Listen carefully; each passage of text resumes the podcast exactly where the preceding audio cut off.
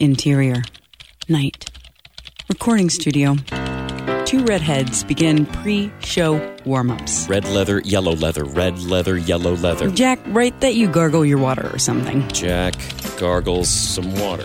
And then put that we say, Welcome to Script Shop. Who, me or you? Mm, you say it. Welcome to Script Shop. N- no, but like, really, say it. Like right now. Like right now. Let's go for it. Welcome to Scrimshaw. No, Silk Jack. Top. Omaha. No, Jack! Welcome to Script Shop. And hi, everybody. Welcome back to Script Shop. I'm Jack. And I'm Allison. And I don't have a clever, funny thing to say about myself in this intro part because I didn't think of one ahead of time. Hmm, Do you usually think of them ahead of time? Well, sometimes there's moments when it just sort of comes to me. The Mm-hmm. the the one episode that we did where I said that I like fruit based desserts Yeah. was obviously born out of a conversation that happened mere moments before. Right, in a photo that's now on the internet. You're welcome. Oh, did you tweet that already? I Great. face, I actually Facebooked it because it was the one I hadn't done yet. well, there's nothing I can do about that. Yeah. Well, no, there's not because you're not on Facebook, which is why I always have to hashtag Jack Crumley you. That's right. I'm secretly putting you on Facebook and you don't even know I it. I know you're not the only one. So, hi, welcome to Script Shop. that's so creepy. I know, I don't like it. We talk to screenwriters about their work and their scripts, and we have them on and we have them talk about themselves and how themselves figures into their work And their scripts. and their scripts. We love their scripts. We love hearing what people are doing. And, um, you know, we'll just jump into this. If you would like to be on the show, if you would like to share your work with us, you can do so by going to www.scriptshopshow.com slash submit. You can also just go to the homepage, scriptshopshow.com. And from there, there's all these cool buttons to push. Ones that let you learn a little bit more about Jack, ones that let you learn a little bit about me. I don't, we don't have too much info about Frank on Mm-hmm. We there, need a Frank page. do you know what? Frank's in charge of the website, and I told him to put himself on there, and then I noted that he didn't. he really didn't. Yeah. Well, Yeah. Frank, the boss, is not happy about this. Mm, Frank, get it together. What's that script with the boss? Um, Marjorie, the one Yeah. when we did Donut Admirer. what have you been doing these four years? that was my best role to date. That was great. Uh, but on the website, you can also learn all about of our all all about all of our screenwriters who we love featuring on the show with their scripts. There's usually links to their other works. There's enough keywords that you could Google search them and find them if you wanted to. So make use of that sweet website and enjoy it. And in addition to that sweet website, we are also on some pretty sweet social media as well Facebook, Twitter, Instagram, all at Script Shop Show. Uh, please check us out and uh, interact with us in a fun and non threatening way. Um, so today we're going to be talking about a script called Melting Pot, where you have Casey Allen here in the studio. Which is always so nice. I'm poking nice. him in the leg right now, touching a guest, touching a guest. He's, he's doing the weird thing that we have to have our in studio guests do where they act like we're not talking about them yet. So they just have to sit there and listen to us Yeah. do this nonsense. Yeah, like like Casey wrote this script. It's a 14 page narrative short. It's a um, a grumpy old men type comedy with a father son dynamic, interracial families, and uh, home health nurses. And inter interagial. I don't know what the word is for age. Hmm, in terms of age differences. It's Is there a word for that? It's Casey? got. Oh, creepy. It's, called- It's creepy. it's got quite the May December romance in it. Uh, I like this idea of it's called creepy because my husband's a little bit older than me, and Mm-hmm. I love making fun of him for it. I love it. He's fun. not that much older than me, but the other day his beard started turning white, and I was like, "Oh my gosh, you're looking old. You're looking." old and it's it's special that like we get to go through this and he will see me become older as well Uh-huh. um but also i can say those things now because i'm still in my 20s and he's like not love you So horrible. As somebody who would have been on the receiving end of that, I can tell you that's going to be torture if you keep no, doing that to him. yeah, I know, but I just try to like pair it with these big brown eyes and this like mischievous smile, and then Mm, scamper out of the room. So let's talk about what we're watching lately. Jack, what are you watching? What do you Oh, like? Uh, yeah, we do talk about that. Um, You want to talk about our favorite movie that we're both watching on Netflix right now? What's that? Say it on three. We talked about it last night at the bar. Oh boy, there were a lot of things we probably talked about last night at the bar that I'm okay, not going to be I'm able to gonna say count on to three, and then I'm gonna say it slowly. Ready? One, two, three. Meet Scrimshaw, Omaha. What do you? I don't know where you're going it's for. Meet the Robinsons. Oh, Meet the Robinsons. the most underrated Disney movie. It's the most underrated Disney movie of all it's time. incredible. It's incredible. Meet the Robinsons is on Netflix, and if you haven't, you probably if you're out there and you haven't heard of it, okay, a you're not alone because it got like no promotion. I don't I think it did any box office. It was Disney trying to do stuff when Pixar was still its own sort of separate outfit. Right. It was before the two companies merged, Right. and that the Disney in-house animation studio was just trying to have its own thing going. Meet the Robinsons is fantastic. It's an incredible movie. It's funny. It looks good. It's, It's, well written. heartwarming. I have a big head Yeah. and little arms. I don't think this was thought out very well. Casey gets it. I'm so happy that you've seen that movie. We own it. I've got kids. Good. We so it. do I. We have it on DVD. See, you get so it. good. Um, and what are you watching lately? Yeah, Casey's uh, in studio here with us. Uh, yeah, this is great. I wanted to come down and say hi. You know, Yeah. personally We and- appreciate it. Thank you. And uh, sound all ballsy on this mic. You're doing it. Yeah. Balls to the So wallsy far, here. so good. I'll just bring it down like this. uh, you know, Stranger Things. Uh, Yeah, cool. uh, I'm really digging that, and, I- and I'm digging the actors behind it too. Mm-hmm. Uh, more and more is coming out about the actors. They have this thing that they're show that they're showing uh, uh, behind the scenes after or beyond Stranger Oh, Things. that's the or Beyond like- one. Yeah, yeah, yeah. So I'm digging those actors. Those kids are awesome. And then the one kid, and I don't know any of their names. I'm not real good at that, but.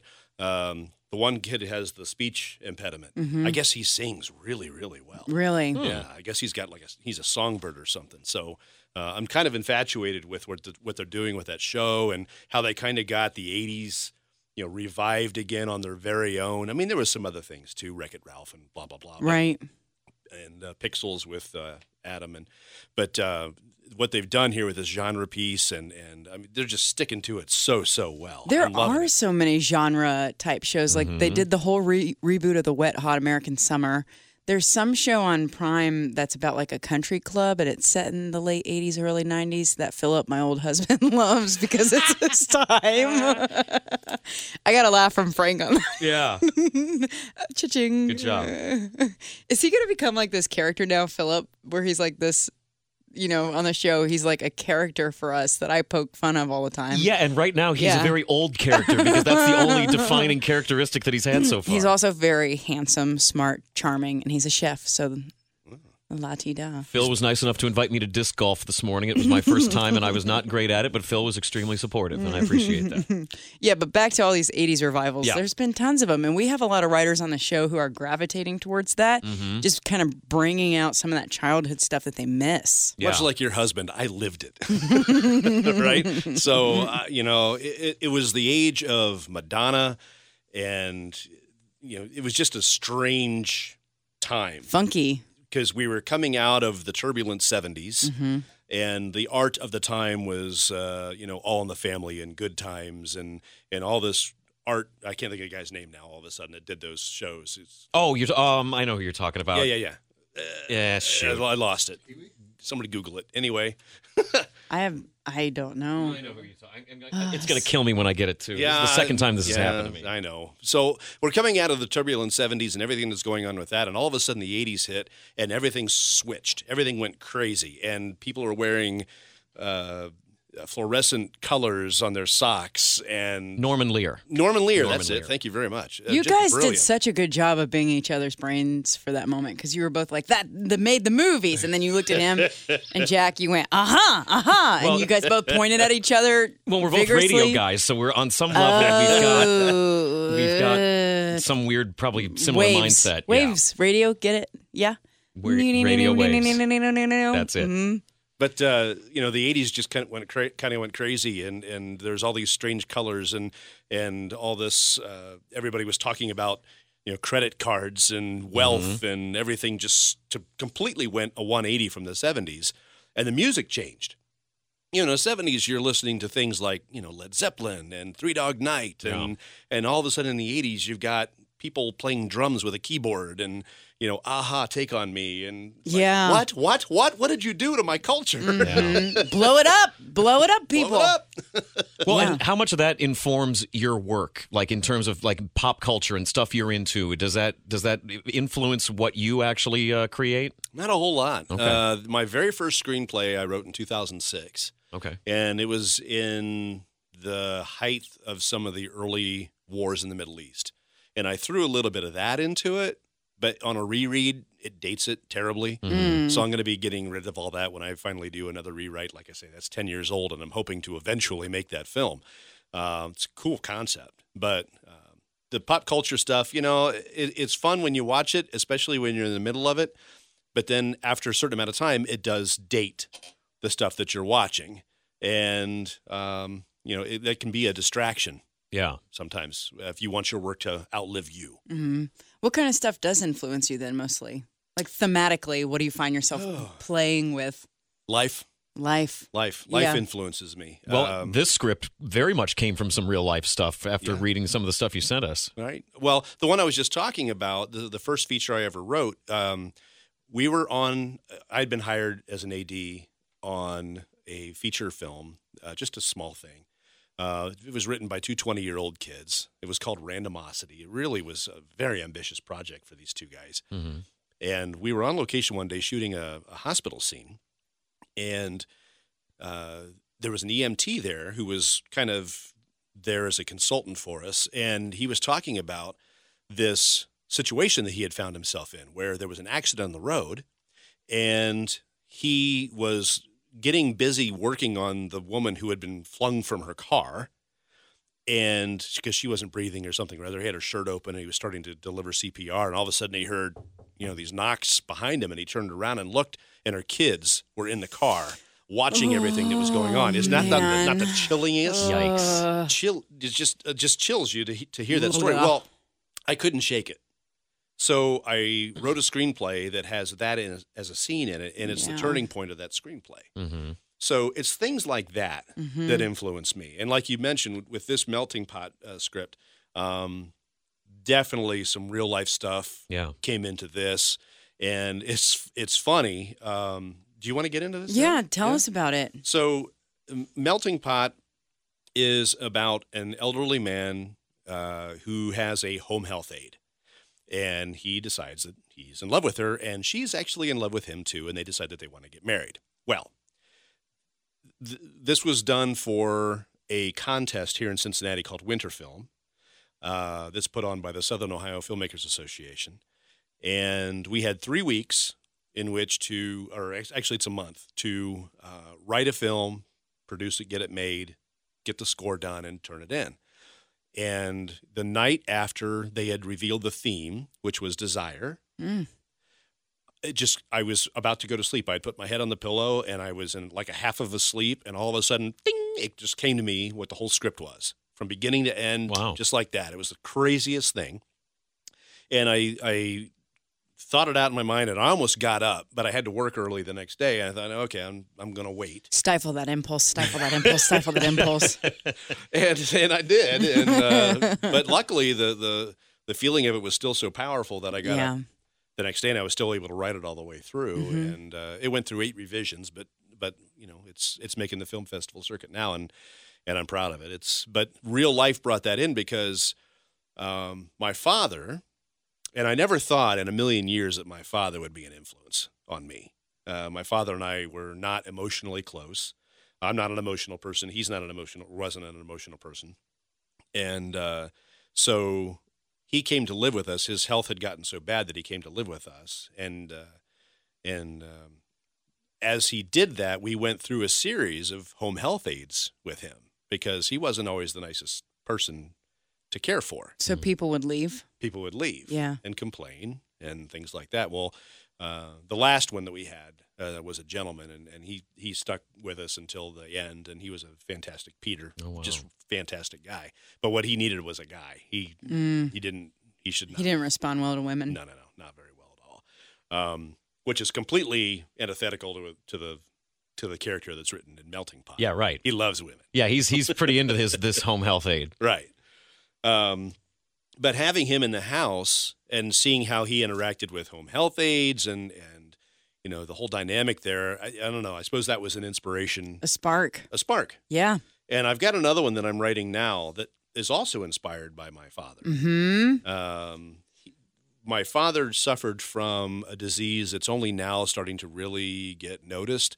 Everybody talks about Alzheimer's and whatever else, but my father had something called Lewy body dementia.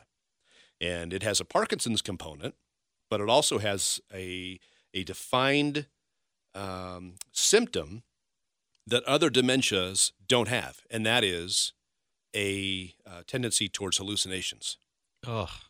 and they can be quite upsetting. And so, like, can you describe something? Do you know? Like, would your father act out any of these?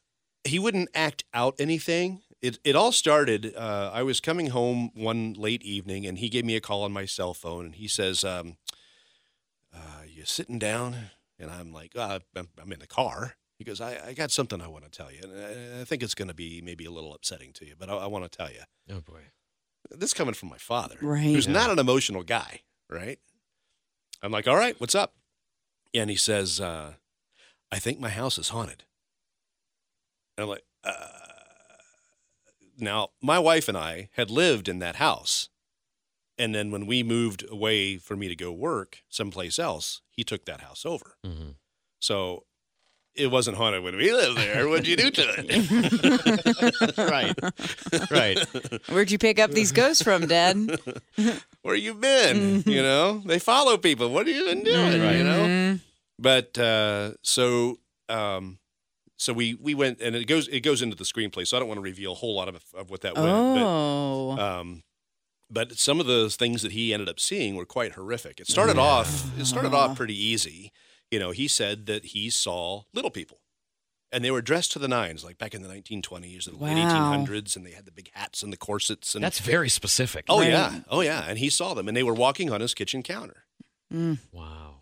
So he was, con- and they wouldn't respond to him. He would talk to them and ask them, you know, what what they're doing here, and and they wouldn't respond, and um, they never did. They never looked. They just carried on about their business. Now he, he they were talking to each other, but he he could never hear anything that they were saying. So it was just a it was just an odd thing to get started. So uh, getting into a little bit more, I thought, okay, well, this could be fun. We're going to have the uh, uh, paranormal investigators come up. Mhm. Okay. So they came up from Cincinnati, as a matter of fact. That's cool. Oh gosh. and we sat there all night, and there was a there was a psychic that came up uh, with them, and she was just full of the Dutch, and she ended up getting fired before the night was over. Really? She was bull crap. Oh really? Oh, So yeah. Some psychic that you hired the wasn't one. on the level. Yeah, she was full of crap. Oh, uh, yeah. Oh man. Boy. Hmm. I I do love psychics. Just you know, between friends here, like uh, this is the kind of thing where like I'll be walking out in public and I'll have somebody come over and they'll be like, "I need to tell you something," and they'll just kind of grab me and look straight into my eyes. What are in you that way talking that- about? This happens to me all the time. All the time. All the Randos time. just It's- come up to you? Mhm. Oh, it's happened God. like three or four times, probably since I've I've been twenty. Honestly, uh, I'm not twenty now. You know, full disclosure, but but it. I mean, that's a lot. Has it ever happened to you? No. no. no. And has it ever happened to you? No. It happens to me all the time. So what? What do they say to you when they just have to? Say they Oh, something? avoid gosh. in my head. no, well, okay, I'll tell you a couple of things, but you know, we really don't have the time to Yeah, get okay, into yeah, you're Allison's right. personal life. But Okay. like, they tell me about the children I'm going to have, or Ugh. they say I'm going to have one child. They also talk to me from the beyond. I have a sister who passed away when I was young, mm-hmm. and she apparently has wanted when they just like connect with me, they'll send her messages, and it's it's weird stuff because they'll tell me things that then I take back to my mom, and my mom will say things like, "I used to say that exact phrase to your sister." Oh wow. Oh, Right? come on. Yeah. I'm- Really? yeah. Wow. All right. You know, it's not like my mom is finding crazies in Cincinnati from Texas and telling them to go find Allison at this Yeah. exact moment in OTR and tell her these very specific things about my dead daughter. You know, like okay. that's not something my mother would do. Anyway, Wow. derail, derail, derail. But you know, there you go. So melting pot, Casey. uh, this uh, you so you, this came from a very specific place uh, to a certain extent. You sort of woke up almost. You had to wake up in the middle of the night. You it just hit you like a ton of bricks. Yeah. Uh, and w- where is this at in terms of production? Is it, it it's been produced? It's you're working on it still. It has been produced. Uh, So you did it for winter film, Yeah, I did it for winter Right. film. fully Right. for winter film. Um, really, really proud of how well it did. Uh, Rick Huddleston uh, won uh, Best Supporting Actor, and we run uh, the Best Film uh, First Runner Up. What uh, uh, what role so did he play? He it? was the role of Rick. Mm-hmm. Um, he was the last cast member we brought aboard, like I don't know, a day or two before we actually took production, and and uh, he he did a fantastic job. Um, have you been writing prior to this, or was winter film kind of like a first foray into it? Or This was our this was my second winter film. okay, Um, but I've been writing um, not not so much screenplays. I started off in radio. Uh, Yeah, I'm so sorry. Jeez, man, we should grab a drink after this. yeah, a big one. Yeah, obviously. uh, yeah, I started off a long, long time ago. I got into radio in 1985, and uh, you know, it took me 18 years to realize that that's not what I want to do anymore. Well, And uh, but uh, we eh, we have to write creative scripts, and I for a while in one radio station I was actually the creative director. So I Wow. would I was writing these very creative scripts because you know you listen to a radio commercial nowadays and you have a lady talking to a man. You know, I, I'm really disappointed in last night. And I know, I know. I wish I would have. I wish I could have done better. Well, you know, you know, there's a male enhancement pill that you. So there's this really fake conversation going back and forth because some salesperson's writing it. It's people horrible. don't talk like that in real life. I don't. I mean, know. not I in know. you know full blown products and disclaimers and everything. Yeah. No, no. So I would find a way to write that in a more believable way, Mm-hmm. or whatever. You know, I, I did voices and all sorts of different things. So I was able to, you know, I'll throw a little Bill Clinton in there. you know, I could throw a whole bunch of different voices and things like that, and, and it would help the production get spiced up a little bit. Yeah. So um, you would write creatively because you were thinking creatively. Well, that lasted for a long time, and then I started a, um, a video production house in 2001 used my knowledge of commercials to start doing commercials for television. So I'd have to write for that, and I was the I was the only person that wrote all that stuff, and uh, it worked out. It worked out pretty well. I mean, we were we were doing okay, Mm-hmm. and um, then that that film happened in 2006 that we were on Randomosity, and it got me thinking about writing film. Hmm.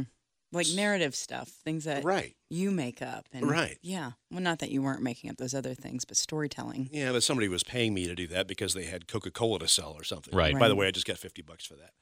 Uh, Can I? Is it just like a magic word thing? If I say Coca Cola right now, am I going to get fifty bucks? yeah, maybe. Ah, Maybe. maybe. Try. I said Dunkin' Donuts earlier. Coca Cola, Coca Cola, Coca Cola. Nestle Ah. Pure Life Water.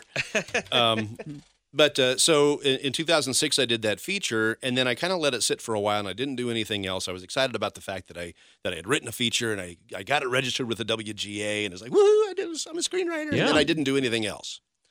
And then in 2009, somebody commissioned me to write something, Okay. and I I'm still working on it. What What is it that you got commissioned for? Uh, somebody asked me to write a story. Um, it was a it was called uh, Short Bus the movie, and they wanted me to write it and be hilarious. And this is at about the same time that Johnny Knoxville was doing the Jackass stuff? yeah well Yeah. the Benchwarmers. He did Oh. Oh, right, okay. right, was that his was that bench I warmers? think was so. his? Yeah. Um, and you know, I, I watched Benchwarmers as um, if that's the one it was, um, to try to do a little research for what it would be like to write for people that had special needs like Down syndrome and autism and things like that. Because I I certainly don't want to write anything that's gonna mock Right. or take anything away from folks that are struggling with those situations.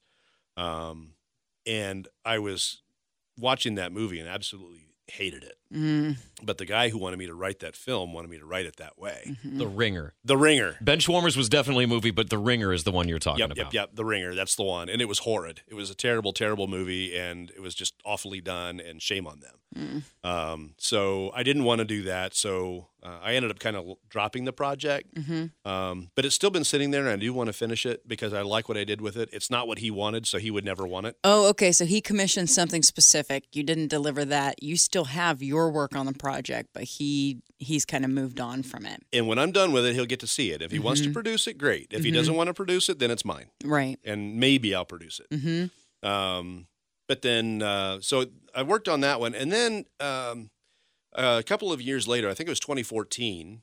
I did a job over in Sterling, Virginia, and we were on our way back with the crew, and the and the one guy said, "Hey, we're going to do a horror film. Uh, would you like to be involved?" And I said, "No, not really. I, I don't. I don't want to do movies. I I'm busy enough doing what I do." He said, "Well, how about if you write it, and then you know we'll just make whatever you write."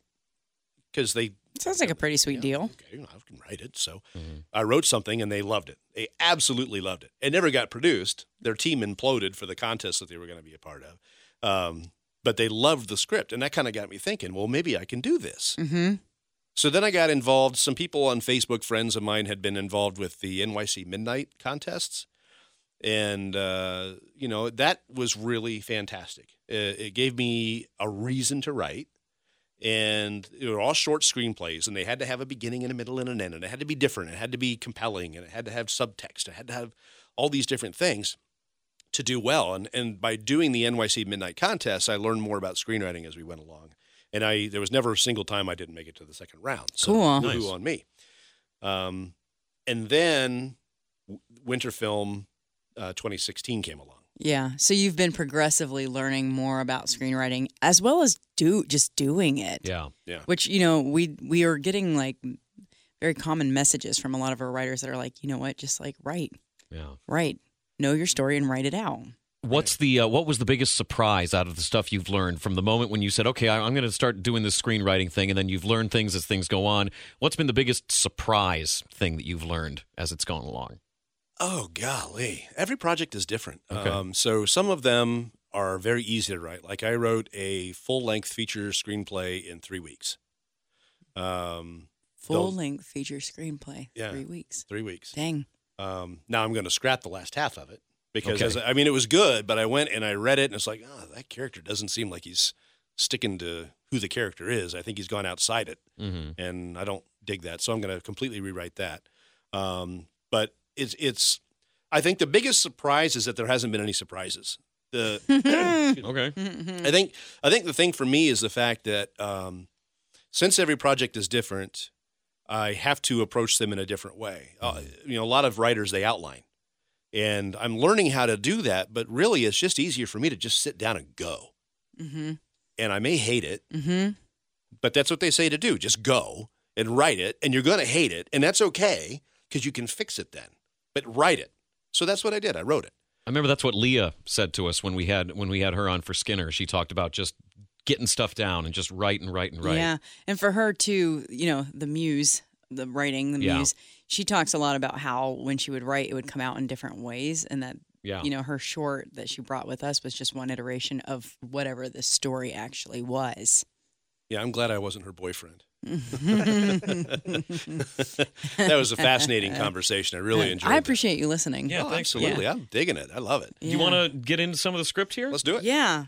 Um, so if you want to just set kind of the tone and setting of the script before we read the selection, um, that would be really great because we're starting with page one, which would be great. So if you just want to log line it, set it up however it suits you best. Well, this started off as more of a linear tale, and the more I wrote it, the more it kind of turned into like a um, non-linear tale. it kind Yeah. of jumped back and forth between um, what's happening now and what led us to that point. Mm-hmm. Um, so uh, the movie starts off uh, with Stan, who is a widower and 65 years old, sitting in the back of an ambulance, which is revealed slowly, uh, finding out where he is, and and um, he's having an argument on the phone with somebody, and that somebody turns out to be his son, Rick. Mm-hmm. They have, as my father and I had, a bit of a questionable relationship. They I- do fight back and forth sometimes. I do love that you're like, I never thought my father would influence my work. Yeah. And you've written two scripts about him. And then, you know, he keeps coming back all the time. After he died, I the couldn't. I wouldn't have thought oh, about it while he was still alive, you Yeah, know. and gosh, now he's parents. dead, and Mhm. you know. But I, you know, I, I, I firmly believe that he's up in heaven, looking down at me, Mhm. going, "What still a in the hell are you?"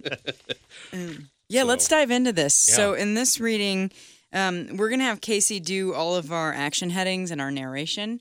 We're going to have Jack play 65 year old Stan. Mm. We're going to have Frank uh, share my mic and play the paramedic. If you want to say hi, Frank. We're sharing. Don't call me Sharon. and then I will be playing Kate, the home health nurse. So, Casey, whenever you're ready. This is going to be so much fun because this has been produced. I've seen it done over and over and Yeah. over again. One of the things Fresh I like take. about what you're doing here is it's like live radio shows of, of the Oh, days man, of those are yore. cool. I s- totally dig this. Thanks. Thanks, Okay. man. All right, here we go. Interior ambulance. Stan, 65, a disheveled older man, is sitting in the back of the ambulance, blood dripping from a wound on his forehead, breathing oxygen. Between gasps of air, he's shouting into his flip cell phone. I hope you're happy. He listens to something on the other end and interrupts. Damn it, Rick. A paramedic reminds Stan that he needs to be breathing the oxygen. He nods and takes a large toke through the mask. He returns to yelling into the phone, but is often interrupted. She would. But you. Well, at least you could have. Stan rolls his eyes and holds the phone out in front of his mouth. And this day started so awesome. Interior, apartment, morning. Stan is at his kitchen table wearing a bathrobe. Two eggs are on his small plate, and two pieces of buttered toast lean on the edge. A glass of orange juice sits nearby.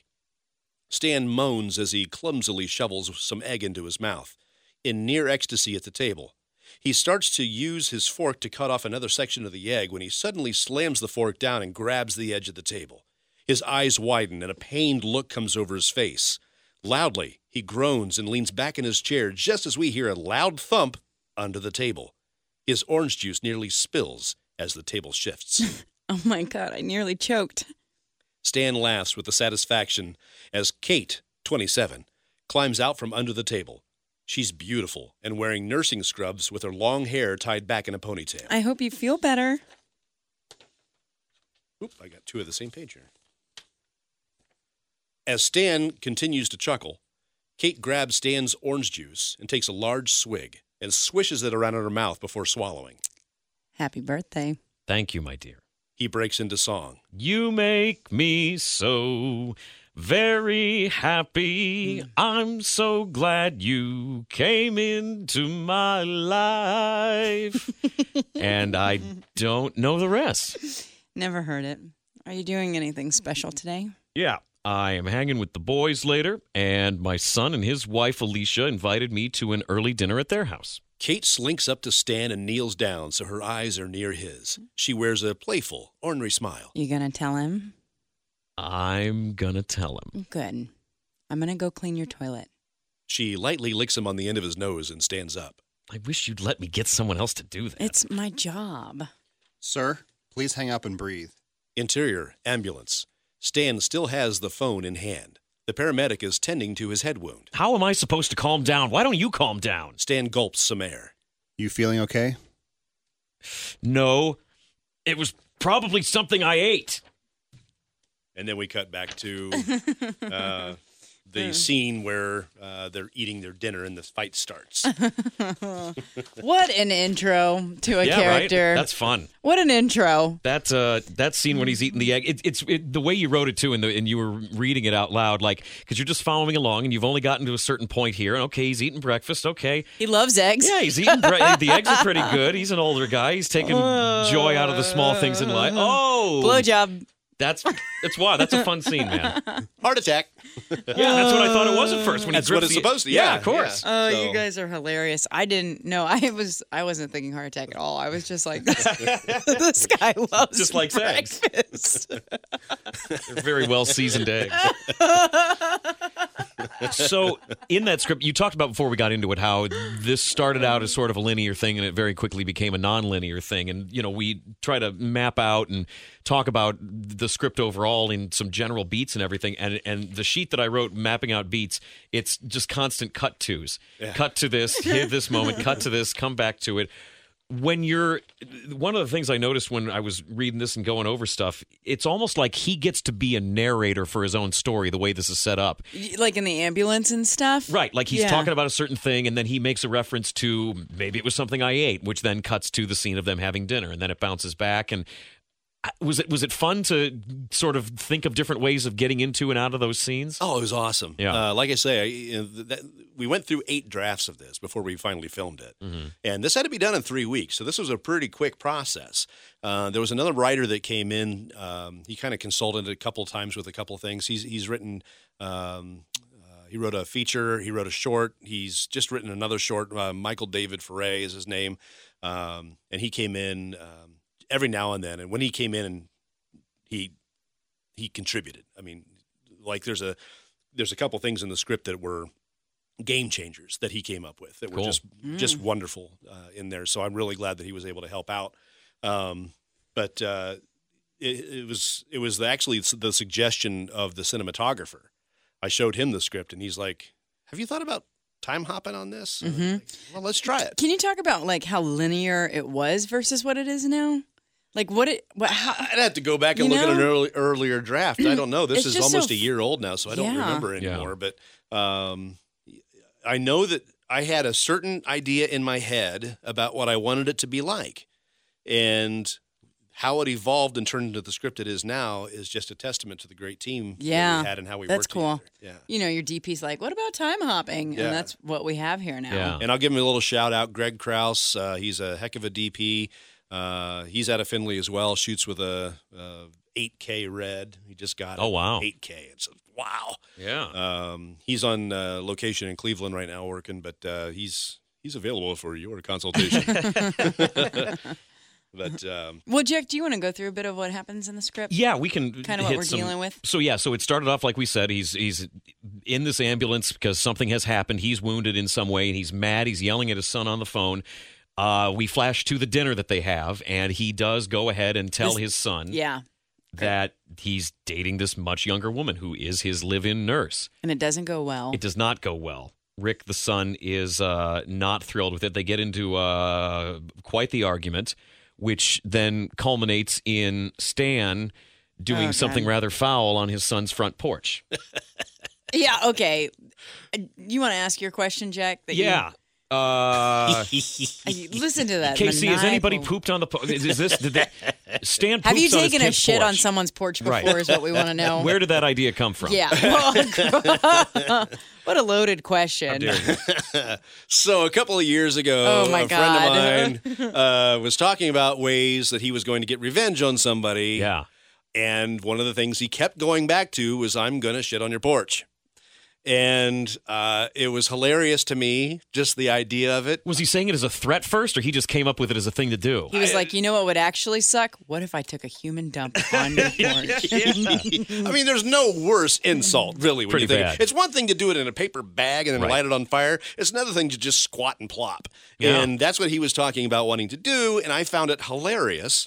So it just seemed right. You know, it seemed to fit the character yeah. uh, because he's kind of a cantankerous, strange old dude. And um, it worked out really, really well. And the actor that we had do it, Blake Fowler, who's from North Carolina, was fantastic. Yeah. Okay. So, how did you do this in terms of filming and your production? Yeah, how method is Blake Fowler? Um, we had him uh, go through the motions. Uh, when it came time to actually squat, he was sitting on an apple box. and we didn't show it. Uh, but the score is brilliant Oh. because as you see him go down to drop a plop on the porch, the score follows him. we have a small selection of the score here. This uh, track is called "Poop on the Porch." Did you hear that? How it just went down? Yeah. Oh man. Oh man. So this is him, and you hear the sounds. You I- know, and he's giggling about it. I just can't help imagine a guy taking a shit. So at this point, he's coming up. He's pulling up his pants. Okay. And now he's running back to his truck, butt hanging out. yeah. Right. And uh, then he cleans himself off. And uh, when you hear the stab here, this is his door closing. And that's him putting his dirty paper in the mailbox and lifting the flag. Ah, there it is. Oh, it's so much better with music. Right? no offense to the script. So that was a selection from the soundtrack. Uh, who were the guys that uh, did the soundtrack for you? The company is Cut Time Music. Uh, they're out of Columbus area. Uh, it's uh, Charles Mallory and Parker Wixell. Uh, the two of them have scored three films for me now, and they are absolutely brilliant. I love their work. I love working with them. The nicest guys in the world. Um, normally, when you have people that are working on your film, be it an actor or whatever, they they want as much screen time as they can get, right? Well, when I'm sitting down and, and laying in the score into our film, they often sit and help. And they're telling me, no, it's too loud there. Oh wow. You can bring that up there. You can, you know, they're really, really interested in the entire project. yeah. Uh, so working with them has been an absolute dream. The very That's cool. first thing that we worked with to, uh, on together was a actually a short horror film called Dark of the Night, And I fell in love with those guys during that because they're so brilliant and so easy to work with, and they care about the project so much. I I will use them uh, as often as they'll let me. Well, and they're talented enough for the for you to say, "Hey, can you guys m- come up with some music for somebody pooping on a porch?" like that's I don't know a lot of musicians that could maybe come up with that. That's pretty cool. And it was kind of playful too. Super playful. Yeah. Yeah. you know, there's some things in the script that people don't pick up on Uh-huh. that are nuanced that I wish they would pick up on because it's it says the the, the film is called Melting Pot. And, and the reason it's be, it's called melting Oh, pot good. Yeah, please. is because there's so many different things that are coming together in this. You've got an old man who is widowed and wants to marry a younger woman. Mm-hmm. His son is married to a black woman. Mm-hmm. Uh, they are pregnant. She is going to be having a biracial child. So when you think about this family dynamic, it is very much a melting pot. Yeah. So that's that's where that that title came from, and the the nuanced thing that um, that is actually I'm I'm sad that it keeps getting forgotten or not seen. We it was part of our radio play that we did. Uh huh. Um, after he sings "You Make Me So Very Happy," he says, "I don't remember the rest," and she says, "I never heard it." Mm-hmm. Think about the generation gap Right. that implies there. Now, my wife is younger than I am, Mm-hmm. and for the first few years that she and I were together, I would, you know, I'm in radio. I know all these Right. songs from the 70s and 80s and whatever else, and and she didn't know any of them, and it was frustrating because she's listening to Rob Base, New Edition, and I'm going, I, I, well, that's not music. What is Right. that? Yeah, you're busy. You're busy playing the hits over here, and yeah, right. or what I thought were the hits. Right. You know, this is Stairway to Heaven. What? You know, so um, that little nuance there about never heard it says a lot about the two of them and what they're getting themselves into. Yeah. Uh, if you're talking about subtext, that that was an important part for me to put in there, and it's it's been glossed over. Maybe it's because of the way it was acted, or maybe there's no music. But I don't know what it is. But it's been glossed over, and I think it's an important point. Well, you are also coming off of that breakfast blowjob scene, so that well, yeah, It takes a lot of oxygen out of the room. it is a short. I mean, it could probably be a longer film. Yeah, I just wrote in my notes short to feature. Like, do you think about expanding this? There, there's a lot of big themes that get pushed into how many 14 pages here. Yeah. Yeah. You know, so like, it feels like there's room to grow. Okay, so this is opening up another door. Go for To it. this Let's walk into that door. Okay, because uh, this has been a surprise for me. Um, so I wanted to create a full movie in a very short amount of time, and I did have the idea that this might be a feature. And uh, you know, like you kind of said, I kind of patterned it after after Grumpy Old Men. I love quirky films. Grumpy Old Men is one of my favorites. Um, my favorite film ever is Sideways. I just think it's a brilliant Oh, wow, film. I think it might be the world's most perfect film. I just love how it's acted, directed. The screenwriting is brilliant in it. Just I love that film. So that type of film is what I gravitate towards. But uh, this one, um, I I thought about making it a feature, kind of like Grumpy Old Men was, and then this screened at a film festival in Cleveland called Indie Gathering. And I talked to a group of filmmakers there, and they said, "No, don't make it a feature. It's perfect the way it is." Hmm. So on one hand, I'm like, uh, eh, a little bit disappointed, but on the other hand, I understand what they're saying. And yet, there's another hand yet that has been a sheer surprise, and it hasn't gotten into near as many festivals as I would like it to get into. Mm-hmm. I submitted to this thing to like 17 festivals. Mm-hmm. mm-hmm. I think we've been in three. And the, when we're in it, we do well. People love it. You're submitting the movie or the script? The Or- movie. Okay. The movie. Because a lot of our writers, of course, submit their scripts. Sure. And I've not tried that, and mm-hmm. I'm still I'm still starting this journey. Here. So uh, I think that's coming. Um, especially since I really like the feedback that some of those some of those uh, script contests give. I like that a lot, and I know that there are fellowships out there that you know just the right script can propel you into actually Right. working for a living. But you say you've submitted this to a lot, and you're surprised that it's not getting received. Into It's not getting received because there's so much in the script, like you mentioned. It's packed. Mm-hmm. You know, it's got comedy in it from Yeah. you know taking a dump on the porch, and then later on in the script, it takes a dramatic angle. Oh, Right. right. Yeah, we didn't Well, even talk about that. So if we just like briefly list out all of the major themes that we talk about, there's like there's um, the biracial element in terms of just people with different skin colors being together. There's the age gap that we talk about. There's the father son relationship. There's a, uh, an ailing father relationship. There's all of the controversy about an older man and a home health nurse in terms of professionalism. Yeah. There's Ethics. the older man's um, relationship to his dead wife. Like that's seven massive themes. it's, You it's packed. It's Yeah. packed full. And festivals, what they have told me is they don't know how to program it. Because Mm. if they're looking for a comedy, they want comedy. Right. You know, they want pooping on the porch all the way through the thing. Mm-hmm. Uh, if they want drama, then there better be some comedy in it, but it better be conclusively a drama. We're talking about the independent film world. Right. It doesn't blur the lines like Hollywood can. Right. Um, how? What's the runtime on the film? About 12 minutes. 12 minutes. Gosh, you know, this whole idea of like how to program a festival is so fascinating because I'll talk to friends with my movie that I've been taking around. We'll talk about how you get into festivals, et cetera. And people will say things like, don't make shorts that are this long because they'll never get in and make them this long because they're easier to program too. And it is just really interesting and also like awesome that you're getting that straightforward feedback that's just like, I mean, we don't know how to put this into what we have, you know? Have you tried submitting to like um, film festivals that focus on diseases or um, like um, like cultural differences and expressing those inequality and stuff? Because you, you might have more success in like focused stuff.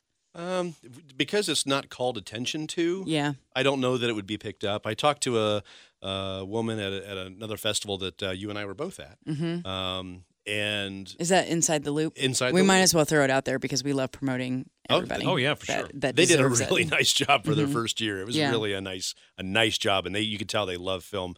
the The films that they brought in uh, were curated very very well. Yeah. Um, but um, and she was from Nashville, and uh, she had brought her film up, and one of the things that she and I were talking about is she had written a feminist film about kids, and uh, the girl comes to, and I haven't seen it, and I haven't gotten a chance to really talk to her in depth about it, but this little girl comes into uh, the situation where she, she's defending a little boy, and it was, I guess, pretty good. And uh, so she sent that off to festivals. And one festival, they, she didn't get into any of them, not a single feminist festival. And one of them actually sent her money back saying, Maybe you don't understand. This is a feminist festival. Yeah. Uh-huh. That's insulting. Yikes. Right. Okay. So I'm a little bit concerned about sending it into a festival that talks about racial equality or, or Yeah, you but know, it's feedback. this- you know, it It is. is feedback. It doesn't mean it could just mean that you learn something new about yourself. It doesn't necessarily have to mean that like your work is bad or anything. Right, You know, right. it could be completely separate from that. Oh, this has been a huge learning opportunity going to the festivals and, and seeing how people receive the work. Yeah. And, Yeah. and hearing somebody say, no, no, no, no, no, don't make it a feature. Yeah, This is so the way so these guys like it the way it is, but you think it could maybe be a feature. Do you Well- think that you would have to maybe change up the jump around element of it if Oh, you yeah. turn it into a feature? Oh, yeah. Again, I- I- it was heavily um, influenced by Grumpy Old Men. Yeah. And one of the things I loved about Grumpy Old Men was the constant little fighting and bickers between the, the two friends. Yeah. And the the pranks that they would pull on each other and different things like that. And I think that Melting Pot, if I were to go with a feature length type of thing, it would be that feeling, right? But there, who would be the counter? Like, who would the two kind of bickery end up being? Do you think? Like, I, is- I think the counter to it would be Kate, yeah. Oh, how cute! Mhm. That's right? adorable. Because she's just all she wants is to move forward. You know, she's getting Yeah. her master's degree. Then it becomes like to- a romantic comedy, which is sweet. Right. Yeah, Yeah. exactly. And that's uh, we actually this this film actually won best romantic comedy at IndieGap. Oh. So That's cool.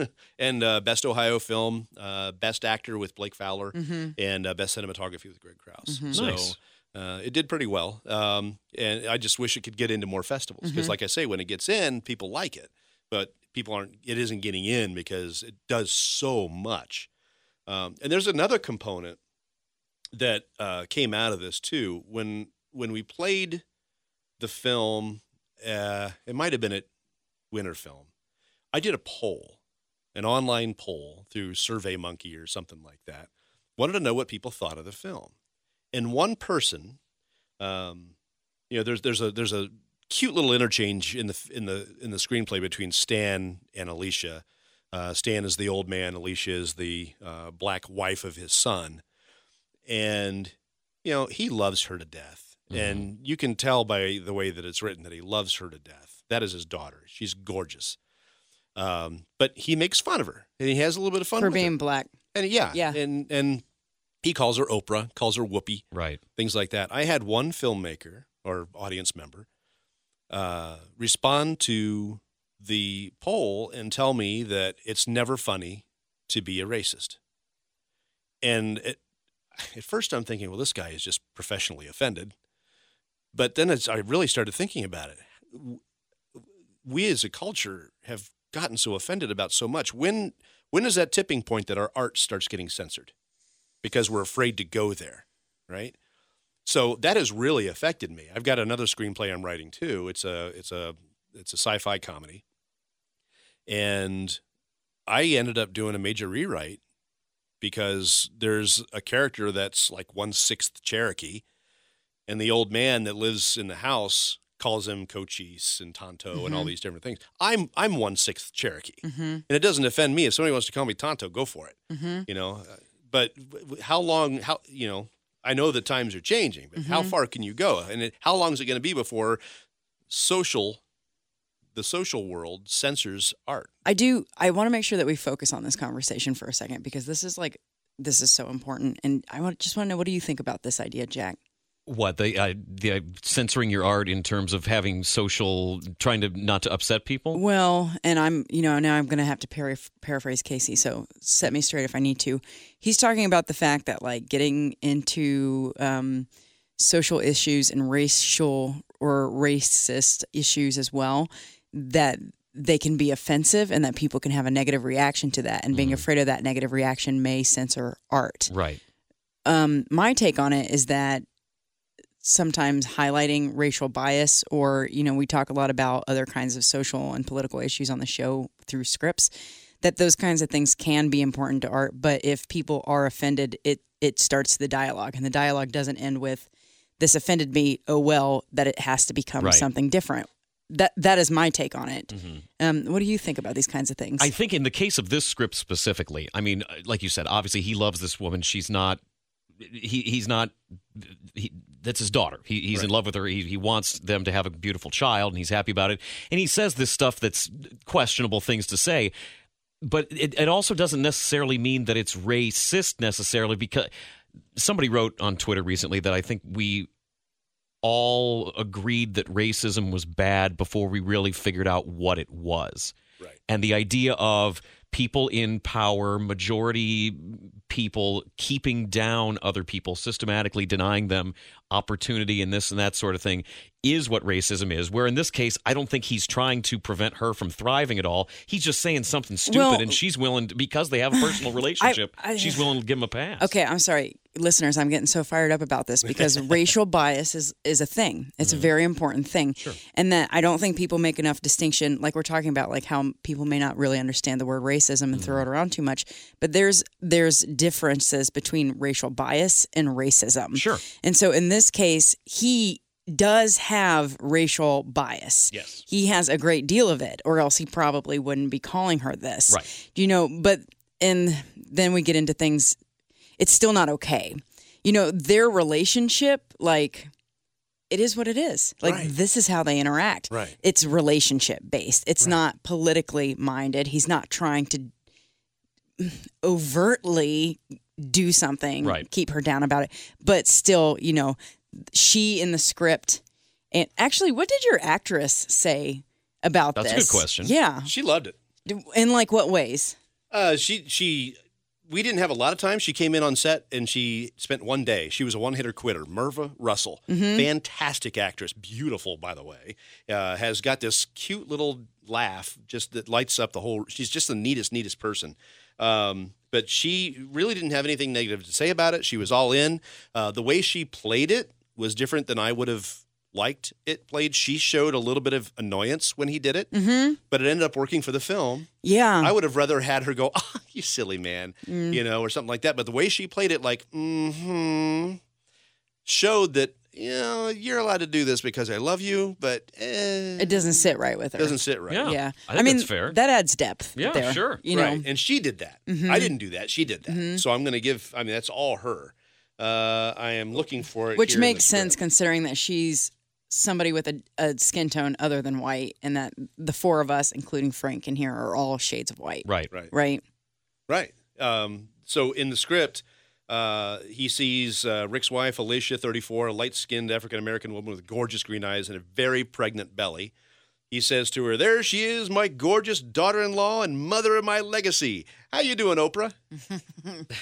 Uh, I would be so offended if someone said that be to a me. fan of that either. Do you know? Because like as a woman, people will say, I hate it when people say things like "as a woman," but people will say just things that they think are cute to me, and they're just not. You know, it's just like you don't know me that well. But you're, again, know. in the context of the character, Yeah, right? So it matches this character. and then it comes down to relationship. You Right. know, So uh, you know, and Yeah. and you've got a film that somebody could look at and say, "Golly, I don't like what this is doing racially." yeah. But again, it's about the character, and it was brilliant, and I loved it. I'm in love with that film of yours. I mean, I really dive. Yeah, I'm getting so worked up here, but my whole movie is about racial bias Right. and diving into that. Right. Right. Which we don't want to go into my movie on I, this. We don't didn't have think enough that time. you would. That's but but uh, you know, it's something that's out there, and somebody once told me that All in the Family could not have been made today. Well, that's a real. That's too bad. That's a real disappointment because All in the Family spoke to a generation, and it set people straight on a lot of things, from race issues to you know marriage issues to son issues to politics to everything you can think of. All in the Family was a trend-setting show that shaped, in some ways, the conversation of a culture. Mm-hmm. And I think that art serves to do that, and we should continue to do that. I think you should be brave about your work without a doubt. You know, and to bring that honesty to the table. It's it's really hard nowadays when you're a 50 year old straight white guy. You know, what are the boundaries that you're allowed to tackle, and how far can you stretch those boundaries before people start pointing fingers and going, "I think you have a problem." Well, and it, doesn't it also showcase how important listening is too, and Yeah. you know, interacting with people, and not just Taking the next step past Yeah. those finger pointing things. You Right. know, not letting it in there. Right, and and and it has affected me, and I'm wondering if it's if it's something that, um, you know, maybe it was somebody that is just hypersensitive, you know, always looking for something to complain about, or is that something that I really need to be careful with and make sure that if it's going to be in a script, it needs to be something that is that is very very character driven, very, you know, and, or something that gets resolved, right? Yeah, if somebody's sure. going to be a, a racist doink, I'm, I'm I'm using my family words here, doink. Um, if somebody's going to be a racist in, in a script, then how's that going to resolve? How's that going to get fixed? How's that going to Sure. be something that's going to come back later and let them know that hey, it's not okay to speak to me like that? right. So, what's next for you? Well, let's see. Um, uh, I am back to writing. Uh, as I mentioned earlier, um, my father had a disease called Lewy body dementia, and I'm writing a horror film Oh yeah, that shows an audience his point of view on what it would be like to see things that aren't there. yeah. When you were describing the bit before about the little people dressed in like 1920s, Yeah. the, the part about that that creeped me out the most was the fact that they weren't interacting back with him, that they were just going about whatever their weird little business was, and he was trying to talk to them, and they were just doing their own thing. That creeped the hell out of me. Oh, it gets worse. So, I mean, it, it's just a horrific experience for a Yeah. person to have to go through. And I think that there's something that I can do to tell the world what this disease is like Yeah. In a narrative form. How far are you along with that script? About 22 pages. Yeah. And do you see that one being a feature then? Uh, that's what I'm going to aim for. Cool. Because Wow. there's so much that went on in that journey. I'd love to have that script back on the show too. Yeah. You know? So Yeah. working on that, and of course uh, the aforementioned uh, sci-fi uh, comedy, uh, which I'm I'm loving what I'm doing with it. Um, but uh, that's the one that's gonna I'm gonna rewrite the third act because Mm-hmm. it just kind of went out in the in the weeds a little bit. Mm-hmm. Um, and then um, probably my, my next contest thing, um, winter film is going to be coming up again for uh, the next year. How could somebody in this area get involved with winter film if they were in by in this area we mean the Cincinnati, Ohio area? In the 513. That was I'm going to cut that out. Go on, answer the Don't question. ever do that. I'm so sorry. I'm not proud of myself. you should go sit in the corner. Uh, uh, if you want to be involved in winter film, uh, the best thing to do is to follow the Southern Ohio uh, Filmmakers Association on Facebook. That's where a lot of their press releases come out regarding that. There's also, I think, actually a winter film page on Facebook, and there's also a website, winterfilm.org. Um, they're more up to date on the Facebook page than they are their website. Uh, but the website will show you a lot of interesting things um, about uh, what they're expecting. Um, there aren't a lot of, in fact, matter of fact, I don't think there are any films on there from years prior because some of these people take it like we did, take it to festival. Right. Okay. Yeah. So And then if somebody's interested in getting a hold of you to be a part of your work or work with you on Winter Film, what's the best way for them to get a hold of you? I've got two Facebook pages that I point people towards. Uh, one is Ten Ring Films. That's the name of my film company. Uh, we just launched it when we launched uh, Melting Pot as a movie, and um, that's that's probably the best way. Um, the secondary is uh, through my writing and directing page. Uh, that's uh, also on Facebook. Uh, Casey Allen, writer director, um, and th- that's that's the best way I think to reach me right Mhm. now. Cool. Cool. So yeah, uh, I'd be happy to write. I'd be happy to direct. I'd be happy to uh, you know get involved in somebody's project. I think it'd be a lot of fun. Um, hopefully, I won't let it be like that one that's taking me nine years and I'm still not done with. But, yeah, that's uh, not a good resume builder, I don't think. well, I fell out of love with it when the when the guy that that uh, you know that was working on it with me when he fell out of love with it, I fell out of love. Yeah, with fair Yeah. enough. I just haven't, haven't been able to get back to it. Yeah, that makes So- sense. Yeah. Well, Casey, thanks for being on the show. We appreciate it. Thank you for sharing your work and Yeah. uh, talking to us and driving all the way down here to uh, to actually do it in person. We love having uh, somebody actually live in studio. film is about relationships, Yeah, right? they start right here. Right. Mhm. So I admire your work. Thank you. And uh, uh, getting down here to meet you guys in person was important to me. That's awesome. Thanks, man. Mm-hmm. That's awesome. All right.